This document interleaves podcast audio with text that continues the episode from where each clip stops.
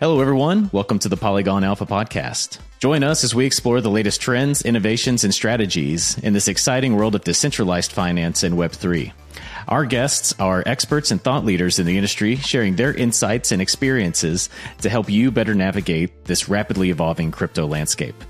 And I'm your host, Justin Havens, aka Crypto Texan. So sit back, relax, and let's get started.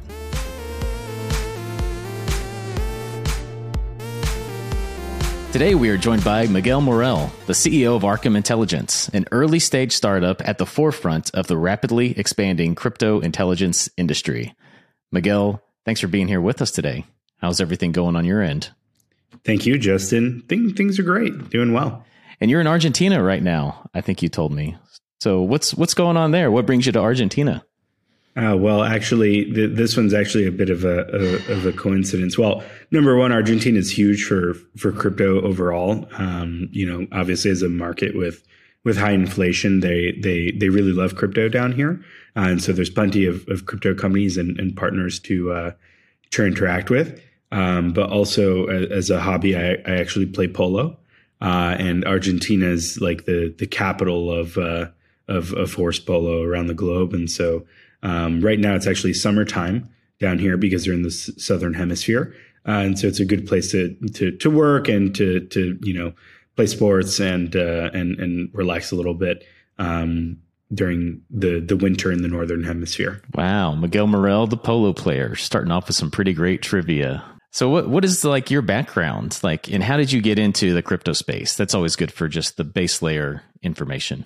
Yeah. So um, my background is so I grew up in Philadelphia and then I moved to the Bay Area to start my first startup. Uh, I ended up working on a project called Reserve Protocol, uh, which is a, a stablecoin company uh, actually focused on hyperinflationary economies. Uh, Argentina being one of those uh, that that was a target market, and so that's actually how I got my my initial start into the world of cryptocurrency and trading and trying to find use cases. Um, then in 2020, I founded uh, Arkham with my co-founder Henry, uh, and then after that, uh, we essentially, you know, got started building out what we wanted to call kind of like a, a piece of software for total crypto intelligence. So essentially, it would be one platform where you could look up any individual, any company, any trading firm, you would be able to see what their cryptocurrency activity looked like across any different chain. So rather than just going onto a singular block explorer and looking up a Ethereum address and then trying to see what the activity behind it was, you could actually look up a person or look up a, a company and then see like their cryptocurrency history across multiple different chains. Uh, and you could use that for you know ecosystem development, uh, if, you're, if you're a startup, you could see it, see people who are using your token. Um, but additionally, you could use it for you know trading diligence, assessing counterparty risk if you're looking at exchanges wallets, for example. Uh, and so that was a kind of high level vision, and we've been working on it for the past three years. Oh, that's incredible! And yeah, with your with your previous project, Reserve Protocol, um, was there anything that you did at Reserve Protocol that made you think, "Wow, I think you know, something like Arkham Intelligence would be very beneficial to the ecosystem? Or I don't know, like, are there any lessons that you learned uh, with Reserve Protocol that you took forward with you as an entrepreneur in the Web3 space when developing Arkham Intelligence? So that's a great question. I think um, the most valuable kind of takeaway and most valuable lesson is there's a bunch of infrastructure in the traditional startup landscape, you know, traditional fintechs and so on, where you have the ability to learn more about your customer and you have the ability to understand their use cases, understand their, you know, demographics, understand more about your market, more about your customer and what it is they're doing with, with your cryptocurrency, uh, or, or, with your startup uh, and whatever application you've built. However, in the cryptocurrency ecosystem overall, especially if you know if you have a coin that a bunch of people are using and it's just you know an ERC20 token, you actually don't have as much information about what people are doing. You don't have as much information about who those people are, uh, and therefore you have you know less power to actually target particular use cases target particular kinds of individuals who you maybe want to market to, uh, and so forth. And so I think overall, like an important lesson um, that that that was a really big takeaway for me was there are a ton of crypto projects at the time and still to this day uh, who are very eager to learn more about their target markets, learn more about their existing customers, uh, get user analytics. Um, but the infrastructure for that, for cryptocurrency in particular, just didn't really exist. And so that was one of the major takeaways for for for why I wanted to start Arkham based on you know some of those initial learnings. Yeah, and I don't know. What, what, do you think are like some of the most prevailing use cases for this type of technology that Arkham is providing? Because it is very difficult to read data on chain. I guess like for the average user. Um, yeah, what, what are your thoughts there? So in general, um, I think the the main kind of use case is is exploring blockchain data. I think that's that's the best way to to kind of think about it. Um, however, as you mentioned, the current sort of block explorer landscape and, and ecosystem is not necessarily the the easiest thing uh, for people to use, especially if they're not crypto native. Uh, and so, for many people, when you're thinking about activity uh, of any kind of asset environment, purchases, sales etc.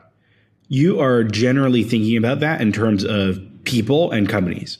You're saying, you know, person X bought Y, you know, trading firm Z bought X, uh, or you know, company, you know, A sold B. Um, you don't think about it in terms of these like pseudonymous addresses, right? You don't you don't think about it in terms of alpha alphanumerics. And so, what we're trying to do is actually make cryptocurrency data much more readable is number one. Um, and then second to that, we're actually trying to make it significantly more accessible. Uh, and so it's not just a problem of legibility and how easy it is to, to, to just go in and understand cryptocurrency information.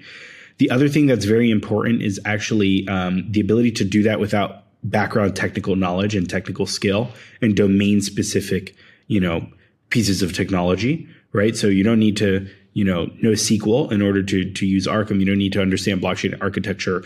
You just need to know what a search bar is and know what it is you're looking for, and you can get to to the relevant information and response. Yeah, that's that's really interesting. So, I mean, how is Arkham just making it easier to read this on-chain data for the for the average user? So the way in which it becomes easier is, um, and and for this part, I can kind of get into a little bit of our uh, background technology because it'll explain, you know, the data that is currently available to people now and then what we do with it in order to transform it into something that's much more useful. So the the the kind of first piece of this is actually collecting all of the the information. So we only use publicly available data, um, most of which exists on on chain, uh, and so we run our own you know infrastructure in order to collect that information and collect that data. So rather than just looking at raw blockchain information. We take that, we clean it up, and we store it in our database.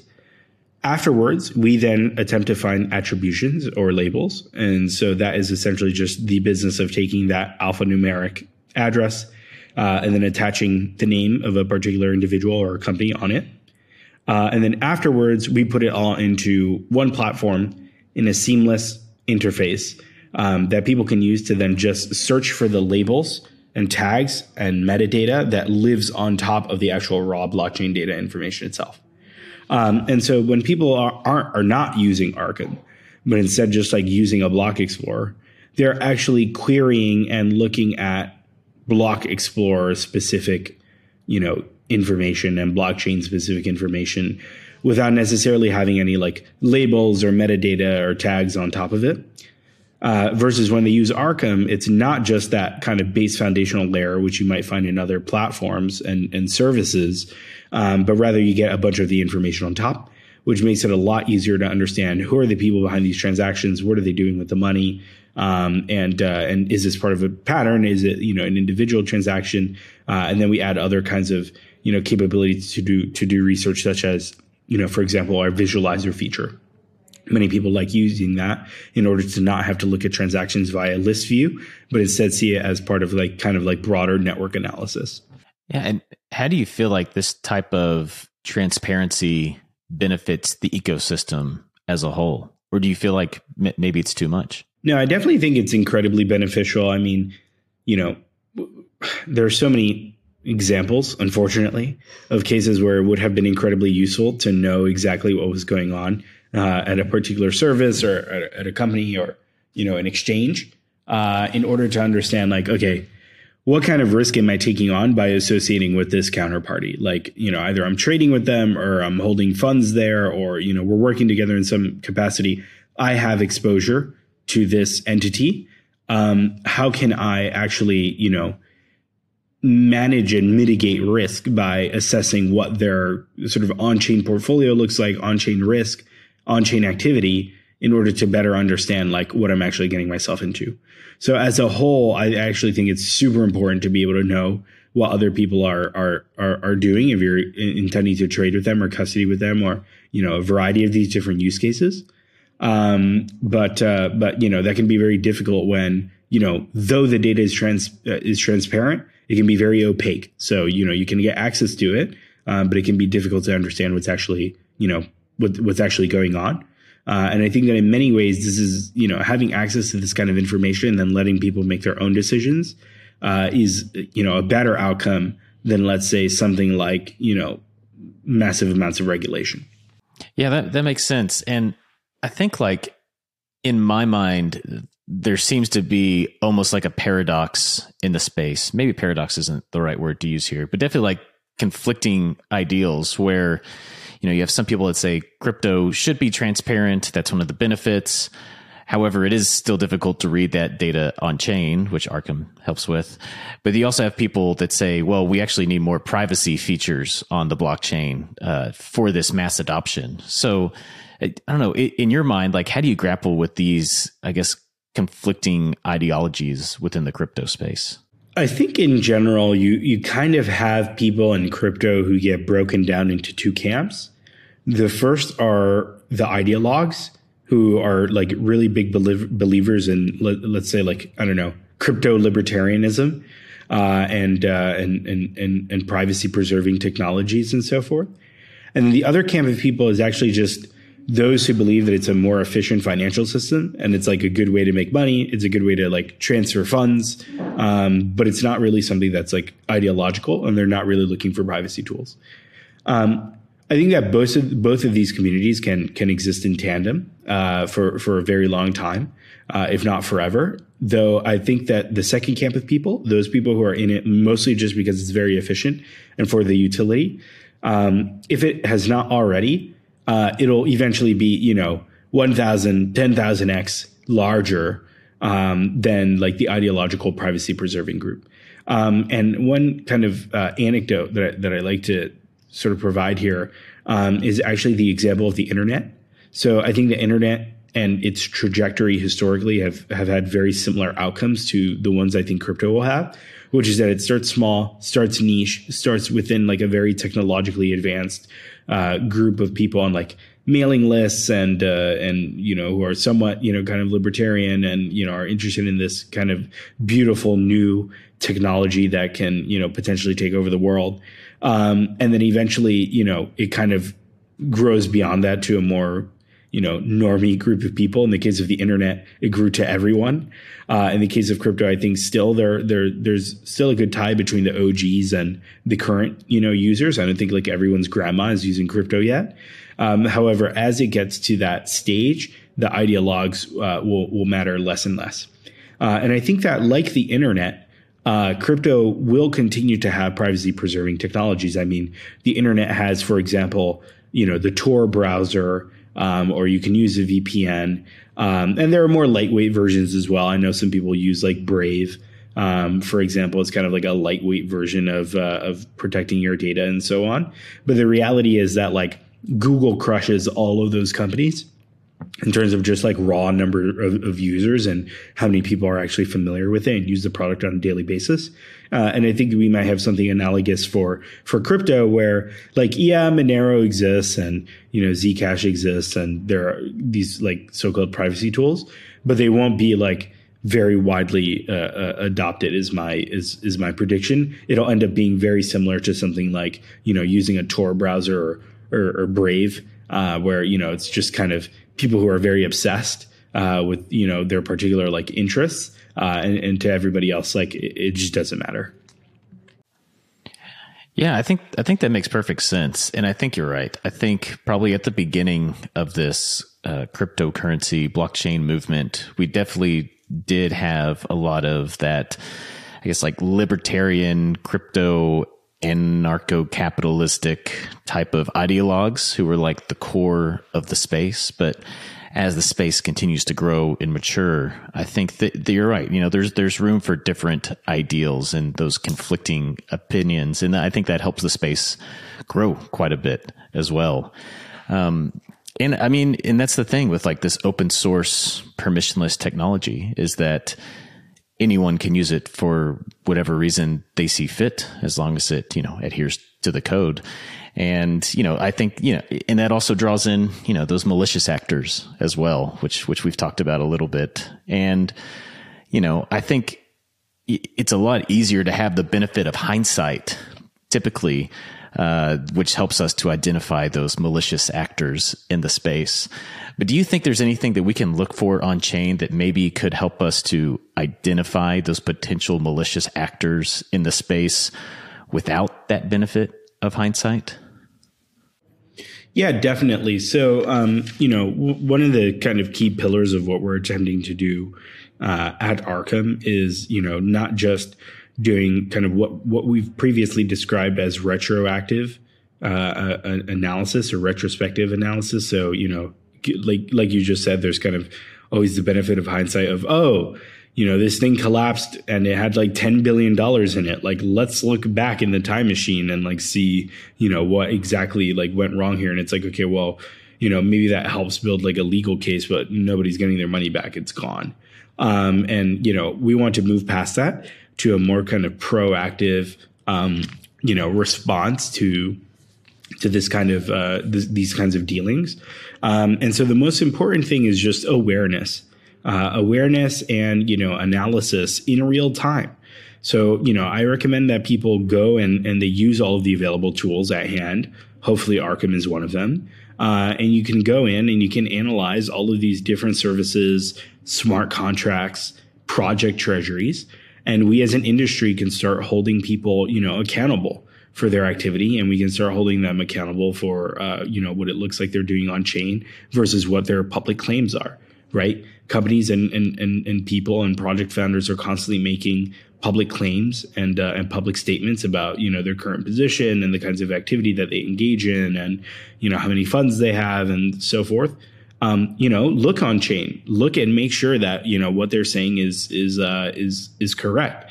You know, go onto these projects, use our alerting feature, right? We have the ability for people to set alerts on you know activity that they might consider to be anomalous uh, for any given entity on the Arkham platform. So, for example, you know you can set an alert for a project treasury and see if it starts getting drained, right? And so set alerts for all of these different things and actually you know be an active guardian and steward of uh, of all these different projects.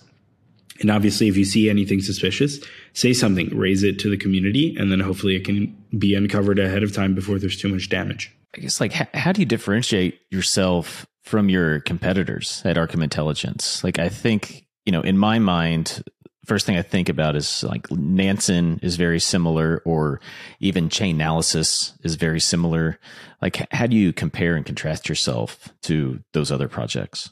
So I, I kind of break up the the analytics market into a couple different sectors. Uh, number one is the actual like regulatory and compliance players. Uh, and those would be sort of like the more Chainalysis like companies that that you just described, um, where you know the main differentiator is they are incredibly focused on like government and regulatory and compliance use cases, whereas we are not. Like we are built for crypto traders, like trade people who trade crypto and who speculate on crypto and who are making investments. Those are the people who use Arkham, and those, are the people for whom we build. Um, you know, for government and other sorts of things, like we'll leave that to the other players. Um, but for now, like it's all crypto specific market. Uh, and so there, there's almost like kind of like a, a, a, question of, of target market is like one big one. I think the second big thing is uh, is business model. So you know those companies tend to have like large services contracts or, or consulting like models, whereas we are like true software SaaS, right? So we're we're only building software. You don't have to talk to anybody. You can do all the work yourself. There's no onboarding process. Um, there's no sales pitch. Um, it's just you going on and you know using a piece of software just as you would use, let's say, TradingView, for example. And so that's another kind of major difference uh, in terms of business model.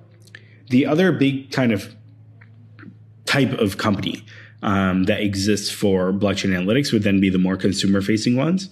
Uh, and that would be, you know, a variety of them ha- have surfaced, you know, let's say like Messari, uh, Dune, Nansen, you know, and they all have their own different characteristics and uh, and attributes. I think you know I won't speak towards some of the other projects, but like at least what I think makes Arkham the most special is just our ability to have that in depth ent- entity analysis, so the ability to search for people and to search for funds and to search for exchanges by name, and then see all of their addresses aggregated in a single place across blockchains uh, in one single kind of portfolio view. I think that's super powerful, and I think it's the main thing that actually differentiates us uh, from the rest. I think we actually have you know really great branding and a great community as well, um, and so I think you know that's that's been wonderful too, and I think many people really appreciate that from us. Yeah, absolutely, and you know, kind of in the same vein of talking about Chainalysis and how closely they work with governments. Um, just kind of want to get your thoughts on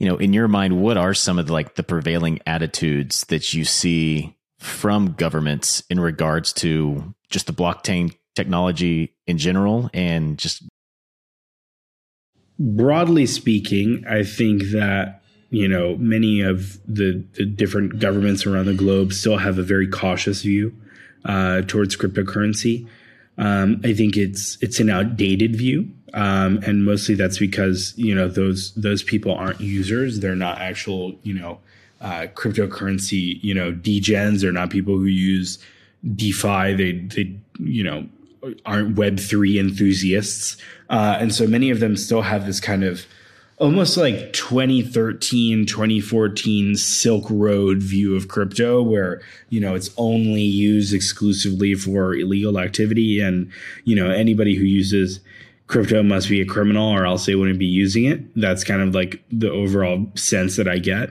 um, from some of these individuals. Um, but you know, it, it's uh, it, as Binance very often you know discusses. I think a lot of it is just ed- education.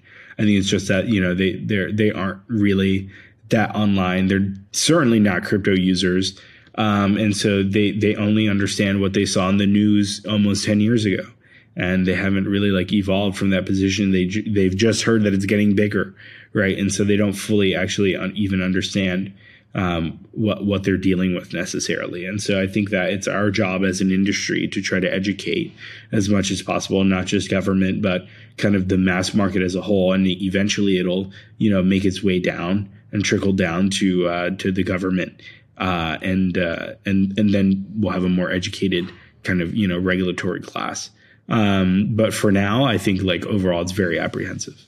Yeah, I think especially in the U.S., you can definitely feel you know the the abrasive approach to I guess the regulatory environment in general on on this industry. But I, I know you travel a lot. I know I've seen you give talks in, you know, Europe, you're in Argentina right now. How do you feel about any differences or can you just kind of notate any of the differences in the US's approach to the regulatory environment versus maybe that of Argentina or or in the UK? Because I think most people um, in the US, which is where I live, uh, think that you know anything that happens in crypto in the US is happening everywhere in the world. And I, I don't think that's necessarily the case based on the conversations that I have with people on a daily basis. Yeah. So what, what are your thoughts there? The U.S. Um, is is interesting in the sense that we have the the federal government. I'm an American, so I, I understand the U.S. you know really well.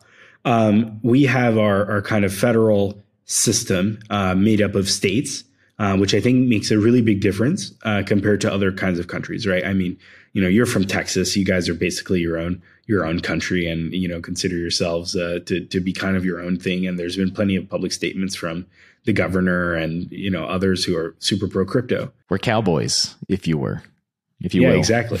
so uh, you know, I think like in general, that sort of attitude will lend you to to be more like pro Bitcoin, uh, more in favor of like taking money away from you know the government, the federal government's hands, and uh, and it's like a cultural thing almost, right? I mean, J- Texas is is uh, you know e- even you know bigger than like France, right? It's it's bigger than some of the countries in some of these other places, and so there's kind of like the high level you know view of of uh, of crypto in the United States, which is um, you know the federal viewpoint, and that would be like the SEC, for example. And so, you know, there's the SEC view of stuff, and then there's like everything else. Then there's like what the individual states think, and then even on, you know, so there's like what the SEC thinks. Then there's like what the Texas governor thinks or what Texas thinks. And then you can even get lower than that down to like the mayor level, like what does like the miami mayor think about crypto? And like is that relevant for you know miami people? So all these things are different and they all have different levels of impact. But by far obviously like in terms of hierarchy the sec and the chairman um, gensler take precedence over over everything else right? And that view is very hawkish. That view is very like okay listen like you know uh, on a on a very high level you know, we think that, you know, uh, cryptocurrencies need to make more disclosures and, you know, we need to make sure that uh, investors are protected. Um, and, uh, you know, I agree. I agree with those, uh, with, with those statements. I do think there should be more disclosures. I do think, you know, there should be more uh, in investor protection. Uh, but the reality is that the way in which they're trying to go about this is, you know, kind of like rule by enforcement rather than rule by, you know, law right? And so as a whole, the way they're they're trying to enforce things um, is, is, actually by just going out, suing people, arresting them, subpoenaing them, rather than actually putting out very clear laws, very clear guidance. Um, about what it is the cryptocurrency community should be doing as a whole whenever they're issuing tokens or you know bringing on new customers. Um, this attitude is very different from other kinds of countries. So, for example, like I know the United Arab Emirates, where I've spent a little bit of time, um, you know, they they have way more clear guidelines. They're like, okay, here's how, here's what you can and can't do. Here's what you can and can't issue. If you do issue it, you need to make these kinds of disclosures, and you need to file an application with this particular entity. Once you do all of that, then you know you don't have to pay corporate taxes because we're a zero tax country and we want to make sure that we can bring in the best talent. If you want to hire, you know, people here in the UAE, you can, you know, sponsor them for a golden visa. Like everything is just incredibly clear. Uh, and it, it, makes it so much more of a better market to operate in because you're not constantly worried about regulatory risk and the fact that that things aren't certain. I saw a really great quote from somebody basically saying like, you know, um, it, it, many people in the federal government are trying to make it seem like crypto people break the law just to break the law. And it's not true. Crypto people are trying their best and they're getting their opinions from a variety of different sources, different kinds of regulatory bodies, securities lawyers, startup lawyers, corporate lawyers, so many different people. And the reality is that it's all conflicting information. Uh, and, and then it's just, you know, kind of a game of whack-a-mole about whether or not a regulator is going to come after you because there are, you know, specific bespoke rules, uh, you know, you didn't follow to the T because they weren't clear about it. Um, and so I think that makes the US kind of like a, a worse place to start a crypto company compared to actually starting one, uh, in somewhere like the UAE, um, or or Singapore, for example, are both kind of like very big uh, crypto hotspots right now. So it sounds to me like you would say that Singapore and the UAE are might be the best place from a cryptocurrency policy perspective currently. Is that fair to say? Uh, I think from a cryptocurrency policy perspective, um, just pure policy, not taking into consideration anything else. I think the UAE, or yeah, the UAE and uh, and Singapore uh, are very great options in terms of regulatory clarity.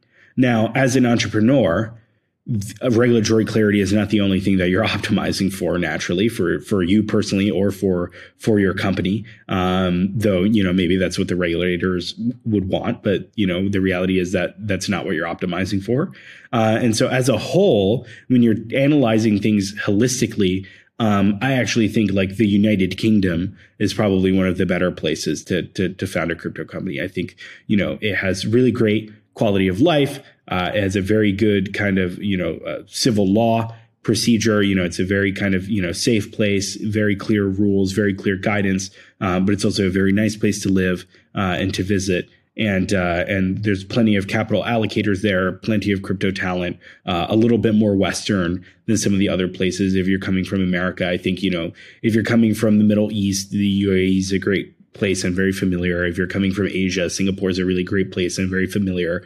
If you're coming from the West, then I think the UK is actually a really great option. Awesome. Thanks for those insights. And you kind of touched on something that goes into my next question.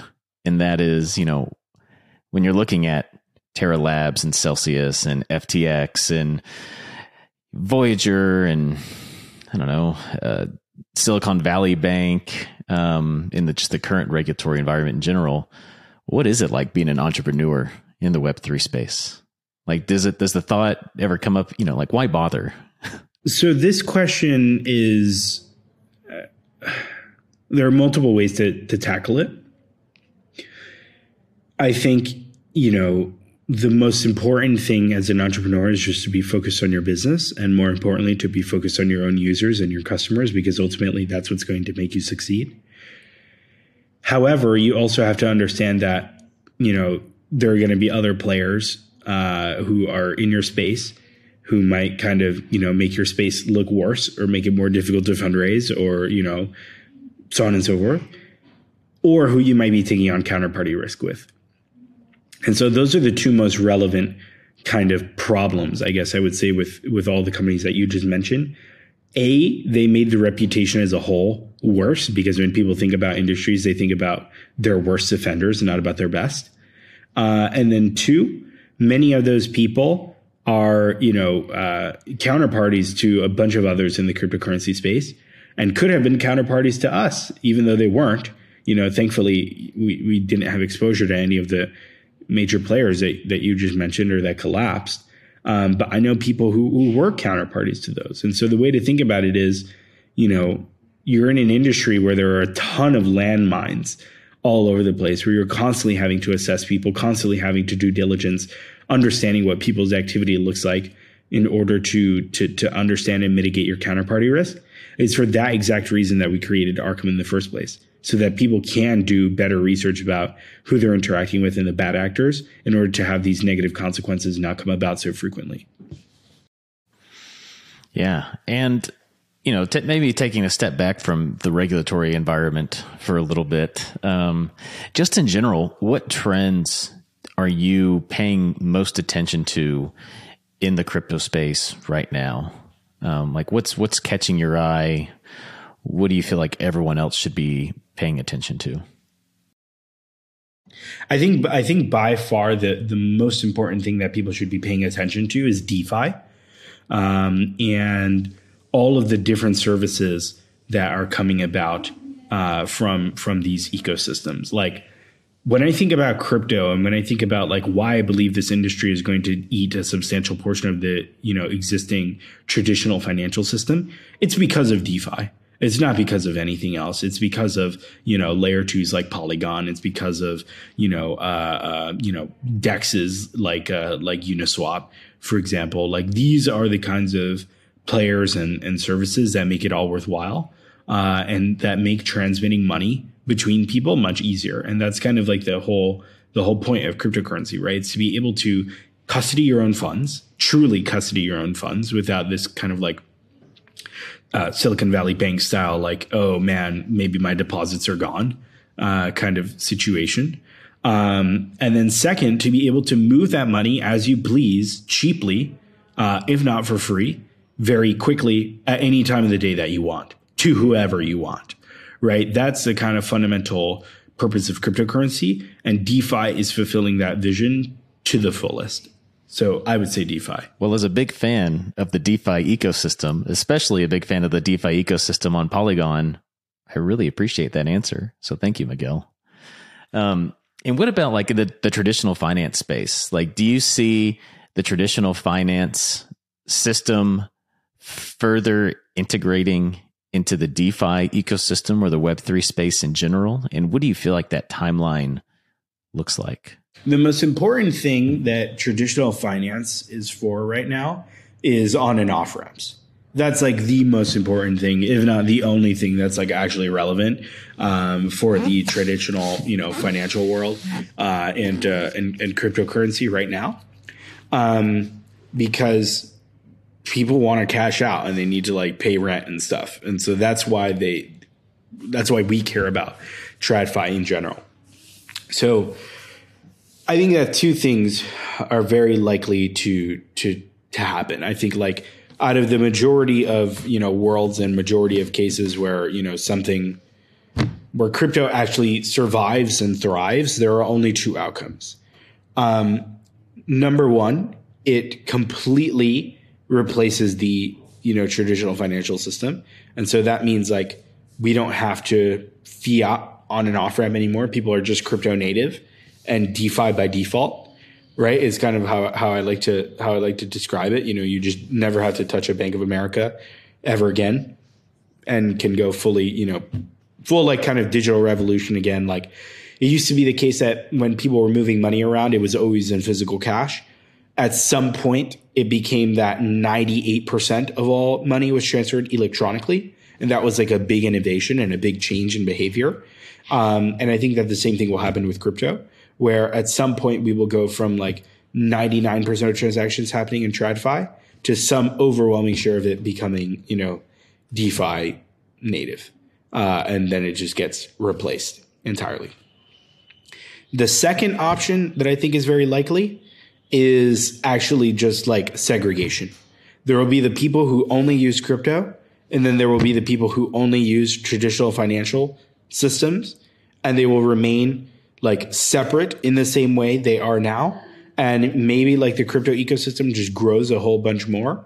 But then that doesn't mean that we necessarily lose all of the legacy financial infrastructure that already exists. Now, I'll point out that the difference between World 1 and World 2, as I just described them, is one is where the cryptocurrency ecosystem completely eats TradFi, and the other is one where it just exists in parallel as like this like alternate system that is available for people to use but it doesn't mean that it completely kills it. And more importantly it doesn't mean that they necessarily integrate either. I think like full integration is probably like one of the less likely outcomes uh, for the cryptocurrency ecosystem just because it's not in the best interest of all of the current existing players. And is almost also contradictory to you know the wishes of of regulators. And so it'll either take that whole world by storm or it'll just exist on its own, separate from it, without being able to be shut down. But that doesn't mean it necessarily integrates. Yeah, I think I think I definitely agree with you there. Um, you know, I think that you know there's still people who use snail mail versus email and it works. It's it's a, it's the appropriate means of communication in some instances, right? There's some people who still write checks instead of using Venmo or crypto or just like Zelle or all these other bank transfer functions that you can do. And so, yeah, I think it, also comes down to like the adoption of this these technologies too. I, like I was out with some friends last night and I kind of compared crypto today to like the internet, like maybe in the mid or early 80s, where you, you basically had to be a developer to send an email to somebody. And that's kind of how it feels right now when you're interacting with MetaMask. But, you know, I, am a huge UI UX maxi in the bear market right now. And I, I've started to see a lot of innovations on the wallet side of things that are kind of pushing people maybe to like the AOL moment if you remember that, where it just it made things a lot easier for people to interact with this electronic mail communication. And so I feel like that's what we're building in the bear market right now is this ease of use. And I think y'all are doing that at Arkham as well, making the blockchain easier to read for individuals as well. So, um, bullish on the bear market from a building standpoint. But I, I also want to get your opinion on you know, what's business like in the bear market um, for, for an entrepreneur? You know, what are you seeing on the venture capital side of things? Maybe just like some anecdotal sentiment and then maybe like even like some on chain info uh, as well. So there are a couple different ways to to think about that. Um, number one is uh, you know fundraising. Uh, number two is like actually like customers moving around money. Um, I think the first one is easier to answer than the others, which is that though we have not gone through another fundraising round since like bear market started, uh, I think like overall anecdotally, I, I've just heard that you know it's changed a lot and it's now just like way more difficult to actually be be able to do. Um, and uh, even though there's there's actually a little bit of uh, of you know a disconnect there because there's also a ton of dry powder and people need to like invest a lot of money that they raised during the bull. Um, it, it, it's still like tightened up in terms of the amount that's actually being deployed. So that's number one. Um, number two uh, is then actually like you know customer spending, TVLs, things of that nature you know, I think the crypto market capitalization has, you know, fallen a lot. I think that's very clear. Um, that doesn't mean that it's not going to grow more in the future. That being said, I think way more money is moving to places that matter, like DeFi, and so as a whole, like the overall amount of money moving around in the in, in the ecosystem as part of services rather than just buying and holding, I think has gone up by percent.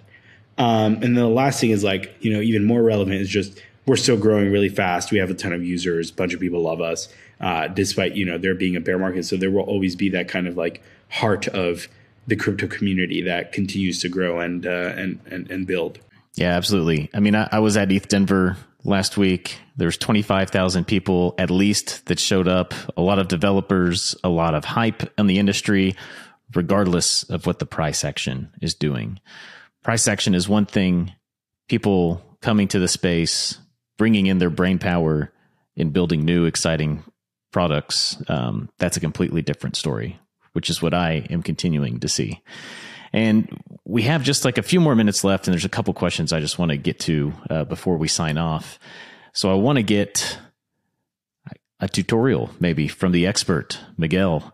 Uh, what are some key indicators that you're looking for, or you feel like other people should be looking for when they're using Arkham intelligence? Like, w- what do you get excited for when you get on the platform, and what do you focus on when you're using Arkham? I think in, number one is I always like sitting and going through the the top entities scroller. So whenever you log into Arkham for the first time, um, you know, without clicking any other buttons, it it shows you a list of what we describe as top entities. So that's people who have the most crypto net worth on chain across the different chains that that we support. And it's just like a rolling list of all of these like big time whales and crypto OGs and people who are very important. Uh, and so you can click on any one of those buttons in order to see a bigger breakdown of their portfolio and their activity. And so that's like one kind of like source of alpha, which I think is like really cool. Just being able to see like, okay, these are like the biggest people like in crypto. Uh, and I can just click on them to see what their recent trades, transactions, and like portfolio looks like. If that existed for for equities, where I could see like on a minute by minute basis exactly what trades the largest equities traders were making, you know, it would be like revolutionary technology. Uh, and I think what we're building is revolutionary technology. It's just, you know, for crypto right now, you know, it's a big deal for crypto people, but maybe not for everybody else until crypto takes over the world. And then, you know, we 100x as a business. Um, other than that, um, I think that some of the other like more important things that that people have been looking at is you know the exchange reserves. Uh, and so people can look at exchanges and other kinds of services to try to understand, you know, what exactly their holdings look like relative to the amount of uh, deposits that have been made and the amount of backing that they state that they need. Actually, verifying those things on chain by looking at those entities can be incredibly useful as well. Wow, you got me a little excited for that, Miguel. I'm gonna have to go check that out here, probably right when we sign off this conversation. Um, so, one more question, the most important one, in my opinion, is where can people go to find out more about you, Miguel, and Arkham Intelligence?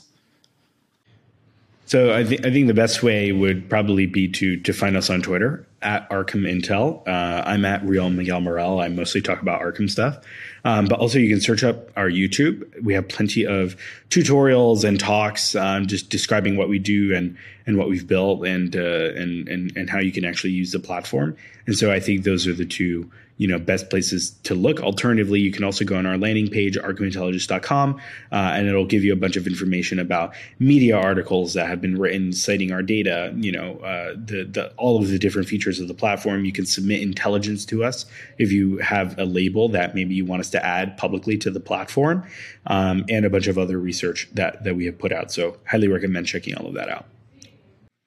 Amazing, amazing. And Miguel, thank you so much for joining us on the show here today. I hope you enjoy your time in Argentina, and I hope that I don't know you win your polo match. Are they matches? Or are they games? What? There are matches, mostly training, but there there are matches. Thank you, Justin. I really appreciate that. We're also really happy to be working with Polygon. I forgot to mention that, but you guys are amazing and have been a pleasure to work with, and uh, I'm really excited to be helping out all the users of the Polygon ecosystem. I, I, totally agree. We're really excited to have y'all in the Polygon ecosystem. So, uh, thanks to everyone for tuning in to the Polygon DeFi Alpha podcast. Hope you enjoyed today's episode and gained some valuable insights from Miguel Morel about the exciting world of decentralized finance in Web3. Stay connected with us on Spotify, YouTube, Apple, and Substack, and then we'll catch you all next time. Thanks again, Morel. Thank you.